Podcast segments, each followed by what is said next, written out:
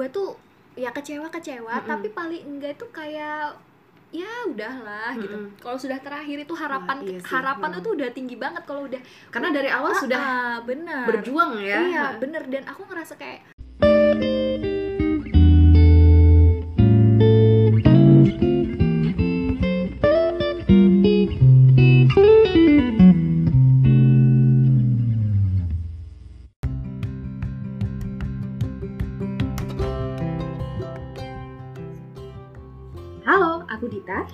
Hai aku Elsa di podcast ini kalian bisa dengerin berbagai hal seputar nostalgia isu kekinian berbagai cerita dan hal-hal yang pada umumnya digandrungi oleh dewasa muda jadi Selamat datang di podcast Ranting. Obrolan penting nggak penting.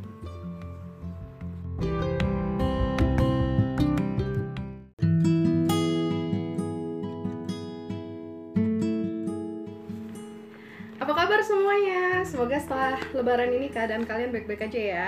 Amin kita berdua nggak usah saling tanya kabar ya Dit ya soalnya udah hampir tiap hari kontakan loh Wah, jangan gitu dong. kan keadaan orang-orang kan beda-beda nih. Alhamdulillah sih aku baik. Kamu gimana?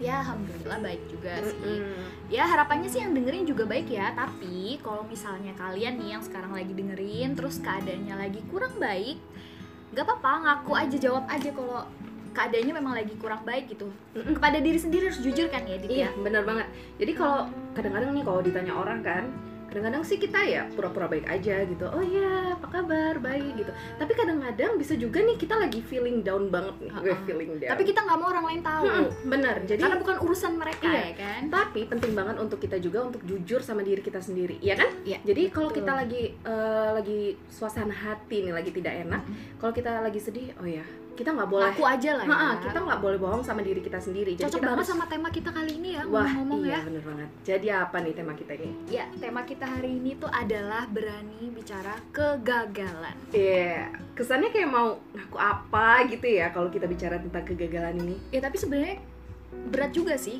memang maksudnya kita kan baru ya jadi podcaster ya Dit ya dan kita tuh tiba-tiba disuruh ngomong dengan tema yang sangat bikin kita jadi ngerasa terbebani malu takut yaitu kegagalan satu Iya. kata yang teror jadi teror banget lah pokoknya Kegagalan, wah iya. Ini topik yang lumayan berat sebenarnya. Iya, Memang betul, untuk betul. mengakui semua itu tuh Uh-uh. agak susah ya. Iya, gitu. benar Kadang-kadang jadi merasa insecure gitu Iya, ya untuk betul, ngomong betul, tentang betul. hal ini gitu.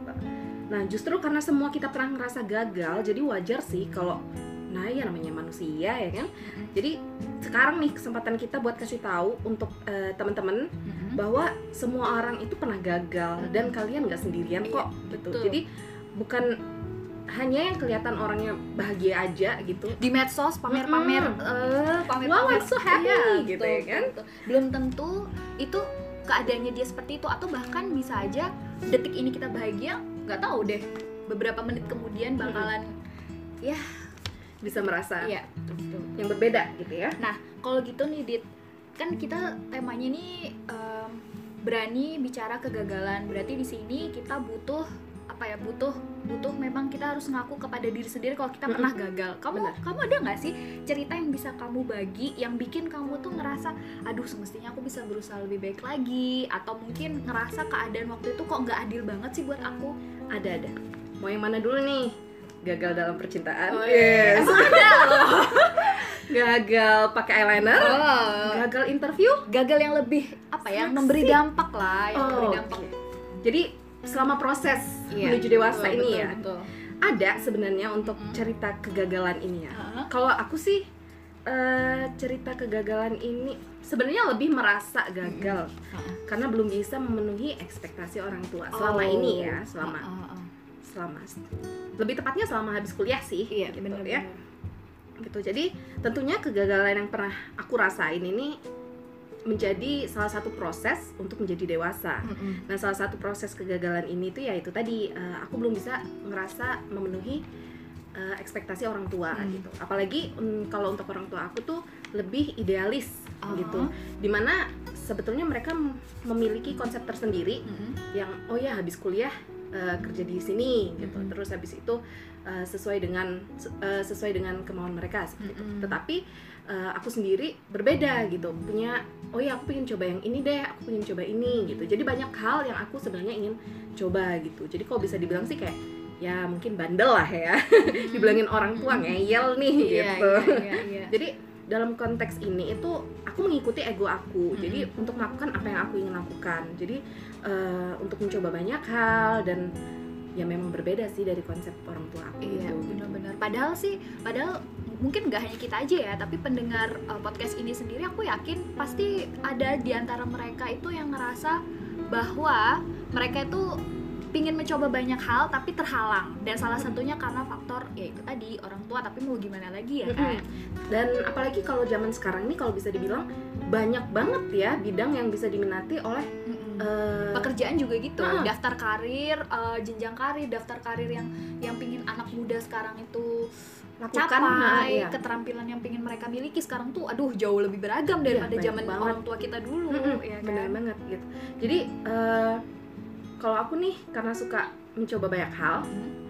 ya kadang-kadang orang tua itu malah mikir wah ini cuma coba-coba aja nih Hmm, gitu iya. jadi coba ini nggak serius Ah, nggak serius gitu. Ah. Ah, nah tapi karena mencoba banyak hal itu sebenarnya aku ngerasa kalau oh aku jadi tahu nih kalau aku buat ini eh, resultnya apa Iya, gitu bener, oh bener, karena bener. jadi sebenarnya memang walaupun uh, nggak semuanya itu berhasil ya Iya, tapi ah. justru kegagalan itu Ah, tadi jadi dari faktor penasaran oh. itu udah pernah nyoba betul gitu ya kan betul, betul. jadi kayak oh ya di sini aku gagal gitu di sini eh, di bagian ini aku gagal dan aku tahu nih apa Mm-mm. yang aku dapat dari pengalaman tersebut jadi gitu. intinya tuh kita tuh ngerasa bersyukur udah memiliki pengalaman itu sebenarnya Iya. ya nggak sih kayak udah pernah coba tuh udah ada kepuasan sendiri ya Mm-mm. kan Terus nih, ahem, kayaknya tadi aku tuh ngeliat wallpaper laptopku tuh gambar anu ya, gambar suatu tempat yang khas banget ada di negara salah satu negara yang deket Indonesia nih. Apakah Wah. itu sebagai salah satu apa ya achievement kamu selama berkarir? Tapi sebelum kamu ngomongin itu, kamu harus kasih tahu dulu ke pendengar sebenarnya apa sih karir yang kamu pilih? Wah, iya. Jadi eh, karir pertama aku itu sebagai eh, consultant Mm-mm. atau sales ya. Eh, di mana sebenarnya bidang ini adalah bidang yang sangat baru untuk orang tua aku juga gitu. Aha, Eh, bidang yang sebenarnya ya itu tadi keluar dari konsep orang tua aha, aku betul, gitu. betul, betul. Jadi di bagian di bidang sales ini eh, aku memang waktu itu punya goal. Jadi eh, ketika di bidang sales aku punya goal Hmm. bahwa eh, oh ada nih ada kesempatan Hmm. untuk eh, achieve Ya, one target Ah, gitu ya ah. kan, one goal gitu. Jadi aku mencoba sebisa mungkin aku bakal capai ini goal gitu. Aku no matter what lah ya. Ha, no matter ha, what ha, ha. happens, I'm gonna achieve it gitu. Jadi aku benar-benar berjuang sebisa mungkin, sekeras mungkin Mm. untuk eh, mencapai target sales tersebut Mm-mm. dan ya alhamdulillah. ya, Buahnya apa nih? alhamdulillah. Buahnya apa? Alhamdulillah rewardnya dapat tugasan nih Ha-ha, ke luar negeri. oke. Mm-mm, jadi dapat tugasan ke luar negeri dan seru banget pengalaman yang eh, nggak pernah aku lupain sih Iya. selama karir aku. Eh, walaupun memang kalau bisa dibilang karirnya masih masih beginner lah ya, Mm. masih beginner banget. Jadi ya alhamdulillah tapi memang nggak bakal pernah aku lupain. Jadi karena dari perjuangan aku dari awal yang aku benar-benar oh ya aku punya target tersebut Hmm. dan memang ada opportunity alhamdulillah Iya. ada opportunity Hmm. tersebut yang dikasih dan diberi kepercayaan untuk melakukan eh, itu jadi ya alhamdulillah lah seneng banget gitu nah tapi nih jangan harap bahwa Heeh. semua proses itu gampang Heeh, ya. Nah, apa tuh kendalanya? Mm-mm, kendalanya adalah sebenarnya eh, kadang-kadang kalau kita udah mencapai kita ini merasa nih oh Hmm. ini eh, best achievement kita nih Heeh, gitu tapi aku ngerasa memang eh, tidak mendap kayak tidak dapat apa ya Apresiasi. apresiasi ha, apresiasi dari orang tua Mm-mm. nah karena apa itu tadi konsepnya beda, Beda, beda. Ha, dan bidang yang aku eh, kerjakan waktu itu memang beda gitu Mm-mm. dari konsepnya orang tua aku gitu Berarti Jadi- itu tadi kalau bisa dibilang adalah apa ya suatu prestasi yang menurut kamu selama hidup kamu ini adalah yang terbesar sampai Ha, saat ini. untuk aku dan aku Mm-mm. alhamdulillah happy banget dengan eh, result yang aku dapat gitu Oke. tapi ya memang tidak dapat pengakuan ya kan tidak dapat pengakuan secara langsung gitu jadi Nah, kalau gitu. Ya, Weh. ya, kita kasih applause dulu. Kalau Iya. kalau bukan orang lain yang ngasih siapa lagi ya kan? bener bener jadi bener jadi di podcast ini pendengar semuanya bukan hanya eh, mungkin nanti suatu saat kalian bisa berbagi cerita dan dan bakal eh, bakal merasa diapresiasi oleh kita tapi kita juga di sini sebagai podcaster juga harus, Harus, ya merasa mm. terapresiasi Diri jadi sendiri. semangat Ha-ha, gitu kan bener banget Nah, kan tadi kan udah udah deng- udah apa ya udah kamu udah cerita kalau kamu sudah berusaha sebaik mungkin dan lain sebagainya tapi Hmm. dari dari pihak orang tua sendiri mungkin kurang merasa kamu bikin kamu ngerasa kurang diapresiasi Hmm. terus cara kamu nyikapinnya pas lagi keadaan kayak kayak gitu tuh gimana sih karena aku yakin bukan kamu aja yang kayak gitu Mm-mm. pasti banyak sih Beneran. teman-teman di luar sana banyak yang banyak bentrokan dengan ekspektasi orang tua gitu Iya, kan terus jadi eh, yang aku lakuin sih sebenarnya lebih ke komunikasi ya Mm-mm. jadi kita komunikasikan lagi ke orang tua Hmm. orang kita mendengar eh, mendengarkan apa yang orang tua kita mau dari kita Mm-mm. dan kita juga mengutarakan nih apa yang kita mau harapkan ini dan kita Ha, harapkan ha. gitu apa yang kita bisa lakukan jadi em, dan pastinya we need to take full responsibility of what we Mhm. decided to do Iya, ya bener, jadi betul, betul. memang komunikasi dua arah antara orang tua dan anak itu ya penting juga gitu jadi Iya, bener. biar nggak ada miskom lah ya gitu karena kalau bukan kita yang tanggung jawab mau siapa lagi ya kan Mm-mm, benar gitu dan kita juga nggak bisa nyalahin orang tua kita toh Betul. itu adalah jalan yang kita Iya, ambil benar. gitu jadi ya udah jadi even though if you feel like um, they're not supporting you of whatever you're doing gitu uh, dan memang susah sih Benar. kalau uh, apa yang udah kita usahakan gitu ya Eh, tapi eh, masih belum mendapatkan apa yang kita usahakan dan apa yang menurut kita itu sebagai apa ya bentuk kesuksesan kita Mm-mm. lah kesuksesan kecil-kecilan lah Nah, kesuksesan kecil-kecilan aja untuk kita. Eh, itu tuh kadang-kadang orang tua tuh juga masih deny gitu Iya, ya kan benar. Ha, Masih nyangkal lah. masih nyangkal gitu itu kadang-kadang buat mood kita itu down Hmm. dan kita jadi kayak dapat less motivation Iya, gitu ya benar-benar. tapi ujung-ujungnya itu tadi kita tetap harus komunikasikan lagi Hmm. terus kita mention apa yang udah kita achieve terus habis itu apa yang kita eh, udah lakukan dan juga nunjukin nih pelajaran apa yang udah kita dapat dari pengalaman tersebut Hmm. gitu karena siapa tahu pelajaran yang kamu dapat itu yang ngefek juga ke kamu kan bisa Mm-mm. aja bikin kamu lebih bijak bikin kamunya lebih dewasa ya nggak sih? Mm-mm, bener banget. Nah terus tadi kan kita udah ngomongin cara kamu nyikapinnya. Terus pelajaran yang kamu dapat itu apa se- setelah berbagai tantangan dan hambatan itu tadi? Jadi banyak banget ya sebenarnya. Tapi kalau menurut aku nih yang udah akhirnya aku merenung lah. Merenung. Jadi bahwa semua itu apa yang orang tua harapkan dan apa yang kita inginkan itu tuh semuanya butuh waktu kok. Everything takes time. Jadi you just don't have to rush yourself gitu. Hmm. tapi jangan lupa untuk keep dancing on your own rhythm gitu. Hmm. jangan lupa untuk menari di irama kita sendiri Iya, karena gitu. tiap orang punya irama masing-masing Hmm, benar gitu. Jadi ya alhamdulillah fase tersebut sudah pernah aku lalui. Hmm. Di mana jujur sebenarnya sempat eh, stres banget, Hmm. apalagi untuk mencari pola nih apa yang orang tua aku Hmm. inginkan dan eh, untuk pola aku Hmm. sendiri gitu. Jadi eh, capek juga sih sebenarnya kayak dapat pressure dari orang tua dan kita juga aku sendiri ya pribadi untuk nge-pressure diri aku sendiri Hmm. juga dan berujung membuat aku buntu malah tambah down. Dan ya aku jadi kayak ngurung diri Mm-mm. diri sendiri ngurung diri nggak keluar kamar jadi nggak suka sama lingkungan sekitar gitu.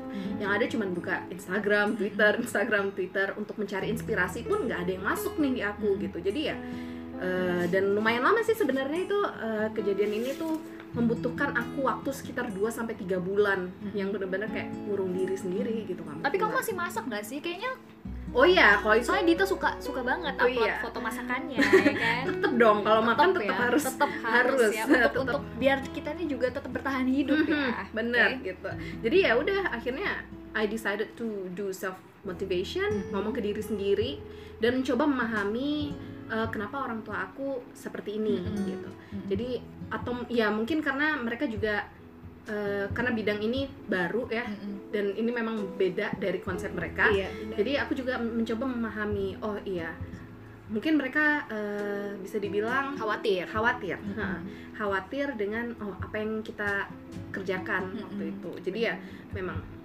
butuh waktu uh, ngomong ke diri sendiri try to do self motivation Mhm. biar uh, pelan-pelan lah untuk membangkitkan Mhm.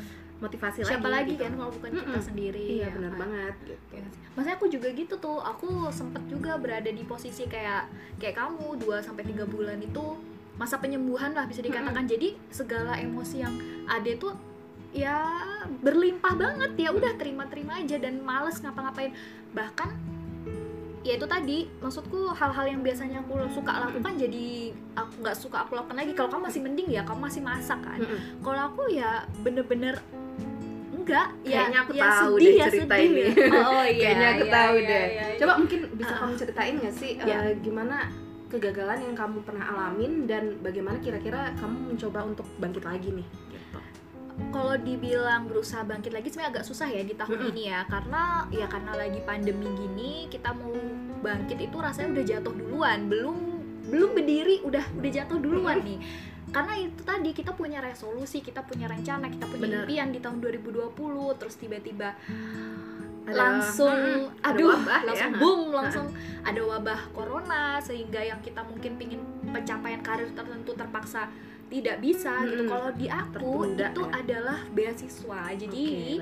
aku kemarin akhir tahun kemarin sebenarnya dari pertengahan akhir tahun kemarin Mm-mm. itu aku selama beberapa bulan fokus yang namanya persiapan buat seleksi beasiswa LPDP yang Mm. itu beasiswa yang ba- beken banget itu award awardingnya tuh udah udah nggak tahu udah berapa jumlahnya di Indonesia udah warawiri di sana sini bagi motivasi di sana sini jadi pembicara di sana sini dan gemes banget akunya karena Mm-mm. ya itu tadi ada perasaan bahwa aku ingin seperti mereka aku pingin Mm-mm. lanjut sekolah aku pingin bisa me- apa ya bisa mendap- mencapai pendidikan tinggi dengan tidak merepotkan orang tua itu sih Iya. poinnya karena aku udah bikin perjanjian sama orang tuaku kalau aku mau lanjut sekolah ya harus cari beasiswa Iya. gitu Kayaknya memang kamu suka banget sekolah iya, aku ya. suka sekolah dan Untuk belajar lagi. benar ya. untuk belajar aku suka proses belajarnya itu tadi sih Mm-mm. dan juga bagaimana tiap hari tuh ada pengetahuan baru yang selama ini kita tuh ternyata masih cetek ada Iya. perasaan kayak gitu cuma kemarin tuh yang bikin aku tertohok banget itu adalah karena aku gagalnya di seleksi terakhir kalau menurut aku kalau kegagalan di seleksi pertama kedua tuh ya kecewa kecewa Mm-mm. tapi paling enggak itu kayak ya udahlah gitu Mm-mm. kalau sudah terakhir itu harapan Wah, iya sih, harapan itu udah tinggi banget kalau udah Karena dari awal Ah, sudah ah, benar berjuang ya. Iya bener dan aku ngerasa kayak aduh kayaknya aku pantas kok ngedapetin ini bukannya Bener. apa setiap orang pantas ngedapetinnya tapi aku kayak ngerasa ya berilah kesempatan buat Mm-mm. aku gitu kan dan aku tuh ngelakuin persiapan itu bener-bener totalitas banget Iya.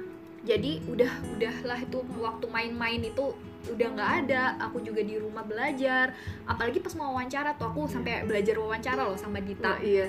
Ini aku saran kritik sih. saran dari Dita loh tahu banget sih perjuangannya Ah, ini. betul. jadi aku tuh bener-bener yang kayak aduh kak eh, ya Hmm. nggak manggil awardi-awardi yang udah pernah Hmm. terus mereka berbagi ilmu karena kan mereka memang punya tanggung jawab Iya. buat eh, membantu calon-calon peraih beasiswa ini Mm-mm. bagaimana mereka harus melaksanakan eh, seleksi-seleksi itu bagaimana cara mengatasinya gitu kan biar lolos gitu maksudnya nah di situ aku udah udah tanya sana sini udah belajar sana sini tapi ya ternyata gagal dan Hmm. itu tuh bener-bener bikin oh my bener-bener bikin kayak ya itu tadi sih terpuruk dan sayangnya karena ini tahun 2020 seharusnya sudah mulai buka beasiswa PDP lagi Mm-mm. tapi karena lagi corona Iya. ya aku harus Iya. bersabar Bersabar. Bersabar itu memang salah satu kunci ya, memang Iya, harus bener-bener. banget. mungkin Kunci. klise klise Mm-mm. banget tapi mau nggak mau Aduh, harus itu, sabar Itu adalah kunci iya betul nomor satu sih. Apalagi sekarang sih memang sabar itu adalah kunci nomor satu ya, mau nggak mau. Udah Anyway, dasarnya, udah dasarnya I would like to appreciate oke.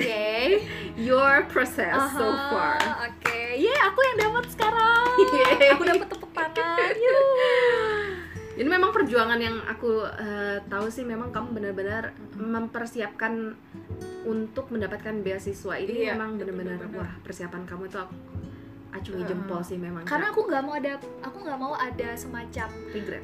Iya aku nggak mau ada semacam penyesalan aduh kenapa ya aku nggak lolos oh Mm-mm. karena aku kebanyakan main aku nggak serius Mm-mm. padahal aku ada kesempatan buat itu tadi ikut seleksi tapi pelajaran yang maksudnya itu berharga banget dari hasil aku hasil kegagalan aku selama ini Mm-mm. intinya adalah kalau kamu berusaha mati-matian dan ternyata kamu tidak berhasil karena memang Mm. belum rezekimu Mm. dari yang maha kuasa ya Mm. itu adalah kamu gak akan nyesal mungkin kamu sedih mungkin kamu terpuruk mungkin kamu bakal ngerasa payah kayak aduh kenapa aku gak kayak orang-orang lain sih yang bisa berhasil? Padahal kan aku juga kerja keras gitu. Tapi kamu bakal ngerasa nggak ada penyesalan bener-bener Iya. udah. Karena you did your uh, best uh, lah. Mm-mm. benar benar jadi eh, sekarang udah nggak sedih lagi nih ya? Eh, sebenarnya sih tepatnya bukan nggak sedih ya tapi udah jadi normal lagi dalam Oke. artian kan manusia nggak bisa tuh Mm-mm. bahagia terus terus kamu kayak Tapi apa bisa ya untuk juga. kembalikan mood kamu Hah? lagi dari eh, kan kamu udah benar-benar feeling apa ya feeling down demotivated lah ya dan kamu benar-benar kamu bilang juga kamu sempat mengalami yang kayak aku alamin gitu Iya, kamu ngurung diri juga Iya, gitu sekitar betul, 2 sampai betul, 3 betul. bulan gitu terus gimana caranya kamu untuk kayak bang- mencoba untuk bangkit lagi nih gitu kayak Mungkin- maksudnya untuk membalikan Uh, uh. mood kamu lagi gitu mungkin kedengarannya aneh ya tapi pada saat orang seperti itu kata-kata motivasi itu kayak lalu aja gitu kayak Iya sih. berlalu aja mau temenmu pakai pom pom di depan kam di depan jendela kamar iya, nyuruh gitu. kamu keluar atau atau ya pokoknya ngelakuin hal-hal gila lainnya demi menyemangati ya mungkin itu bakal membuat moodmu lebih baik tapi semua itu ya kayak yang kamu bilang tadi setiap orang tuh ada irama masing-masing Mm-mm. mungkin pada saat itu tuh iramaku tuh bener-bener suatu musik yang ancur yang ambiar lah ya, yang gak enak banget didengar. Tapi ya itu tadi kan orang kan ada proses belajar. Orang tuh kita tuh kan bukan orang yang dia apa ya, bukan orang statis kan. Kita tuh bisa bisa tahu kalau ada sesuatu yang salah. iya Kita punya kita punya kepekaan buat itu gitu. Dan ketika kita itu dihadapkan dengan kegagalan, aku pada saat itu caraku adalah diem aja. aku Mm-mm. betul-betul nerima, aku betul-betul apa ya? Iya, nerima menerima semuanya itu, Mm-mm. mencerna Dan- semuanya ah, itu sampai akhirnya kesedihan itu jemu gitu. Kayak aku capek, sama Capek kesedihan sama- itu iya. gitu. Jadi itu sih caraku dan juga waktu itu sebenarnya bukan hanya aku mengurung diri ya, tapi sebenarnya sih nggak ngurung diri banget keluar cuma maksudnya ini ini gimana ya ngomongnya ya kayak kayak nggak mau lah kayak Bertemu. terlalu terlalu kelihatan happy happy di luar tuh udah nggak ada perasaan kayak gitu lagi. Bahkan untuk pretensi aja males ya nggak? Jadi di situ tuh aku sampai nggak bisa nulis dan itu benar-benar pukulan yang sakit banget buat aku karena kan kamu tahu aku suka nulis. Mm-mm. terus pada saat kegagalan itu sampai aku mau bikin tulisan yang menggambarkan kemarahan kesedihan itu aja perasaan nggak gitu bisa ya? loh. Oh. bayangin kayak bener-bener yang kalau orang kan pas lagi keadaan terpuruk mungkin bikin puisi Iya, mungkin dia heeh. bikin cerita yang menyentuh. Aku waktu itu bener-bener nggak bisa. Kayak Oke. pikiranku tuh Mm-mm. tapi ya itu tadi aku terima-terima aja. Sampai aku takut banget kalau kemampuanku yang satu itu hilang. Ah, aku iya. sempet banget takut itu. Itu lebih menakutkan daripada aku gagal dapet beasiswa S2 dikarenakan Iya. kamu merasa uh, payah lagi- banget gitu kan. Kayak nggak bisa nggak bisa apa ya nggak bisa mengeluarkan uh, potensi diri gitu loh. Cuma gara-gara itu tadi gara-gara sedih tadi Mm-mm. Terus uh, ada pelajaran yang kamu dapat nggak sih? Atau mungkin dari uh, kegagalan yang udah kamu pernah alamin itu mungkin ada sedikit cerita yang apa ya menyenangkan menyenangkan? Oke, Ha-ha. sisi menyenangkannya adalah aku jadi tahu kota Banjarmasin. wow. Aku nggak pernah punya urusan ke kota Banjarmasin. Mm-mm. Dan pada saat itu kan eh, seleksinya kan kita pilih ya kota Mm-mm. mau ke Jawa, ke tersebar dia ada di Jogja, di Mm-mm. Surabaya. Cuma aku milihnya di Banjarmasin karena kan selain lebih dekat ke Balikpapan, Mm-mm. juga em, apa ya? Aku nggak pernah kan ke sana. Terus aku pilihlah Banjarmasin dan ternyata di sana aku enjoy banget nikmatin makanannya. Aku makan ikan patin Jadi bakar. lapar nih, Kak. Iya. ikan patin bakar itu yang paling enak yang pernah aku makan. Terus eh, aku nginep di hotel eh, hotel eh, salah satu hotel ya dan itu tuh enak banget sop iganya dan tempe sambal koreknya jadi aku di situ makan terus gitu dan itu menurut aku adalah pengalaman paling menyenangkan di antara apa ya di antara peristiwa kegagalanku itu adalah aku jadi mengenal kota dan aku jadi wisata kuliner Wah. dan itu sebuah privilege loh itu nggak semua orang punya kesempatan itu kan Mm-mm. gitu dan aku menghargai itu gitu Iya benar. Jadi aku ingin liburan nih. iya aku juga Kapan ya selesai nih? ya? Gimana nih kayaknya kayaknya aku skeptis deh dit kalau Wah. pandeminya ini bakalan segera berakhir jujur ya Mm-mm, jangan gitulah. Kan inget nih cerita kita di episode ini. Apa? ini ya mungkin ini hanya fase irama sumbang Oh iya, tadi bagi kan aku- kebanyakan ah, ah, orang. betul betul betul iramanya lagi sumbang jadi orangnya bukan nari tapi corak carut marut gitu ya iya enggak sih Gitu, ha-ha. nah terus nih eh, karena kita tadi udah ngomongin tentang apa ya tentang kegagalan jadi kita harapannya adalah dari dari obrolan kita ini harapannya yang denger ini bakal ngerasa terlipur ter, apa sih jadi pelipur lara mereka nggak sih Iya. aku nggak sendirian loh ternyata Uh-uh, ada benar. Dita dan Elsa juga yang wow yang pernah merasakan Uh-uh. eh, kegagalan iya benar-benar jadi eh, teman-teman nggak perlu ngerasa sendirian iya nggak gitu perlu ya. Mm-mm. sendirian karena ya ini adalah bagian dari proses iya benar-benar karena kalau orang gagal itu dia lebih terhibur tahu ada orang lain yang gagal juga iya Iya, nggak iya. sih daripada Wah. dia nonton yang oh orang yang sudah hebat Mm-mm. gitu karena orang yang sudah hebat itu kan tadi tujuannya dia ya dia Mm-mm. mencapai ke sana dan ada hambatan kan Iya. jadi ketika dia tahu ada teman yang lain ya Iya. kita bukan senang orang lain gagal nggak kayak Enggak, gitu enggak. cuma kita tuh jadi happy kalau kalau kita nggak sendiri iya kita Itu sih. sendirian itu sih tujuannya tema kita kali ini begitu apa ya begitu berani mengakui kegagalan. Iya Iya benar sih. banget. Jadi untuk eh, episode kali ini ya eh, udah berakhir berakhir. Oh dan untuk membahas kegagalan ini ya Iya. eh, dan nggak cuman kegagalan aja Mm-mm. mungkin ke depannya kita akan membahas Iya. tentang tentang bagaimana kita menyikapi apa ya tadi kan kita udah gagal nih Mm-mm. terus kita mau bangkit ini kan ada prosesnya ada prosesnya iya. benar-benar M- mungkin mungkin, ya mungkin di kita episode bahas ke depannya kita akan berbagi cara sih Mm-mm. lebih lebih detail lagi bagaimana caranya buat bisa bangkit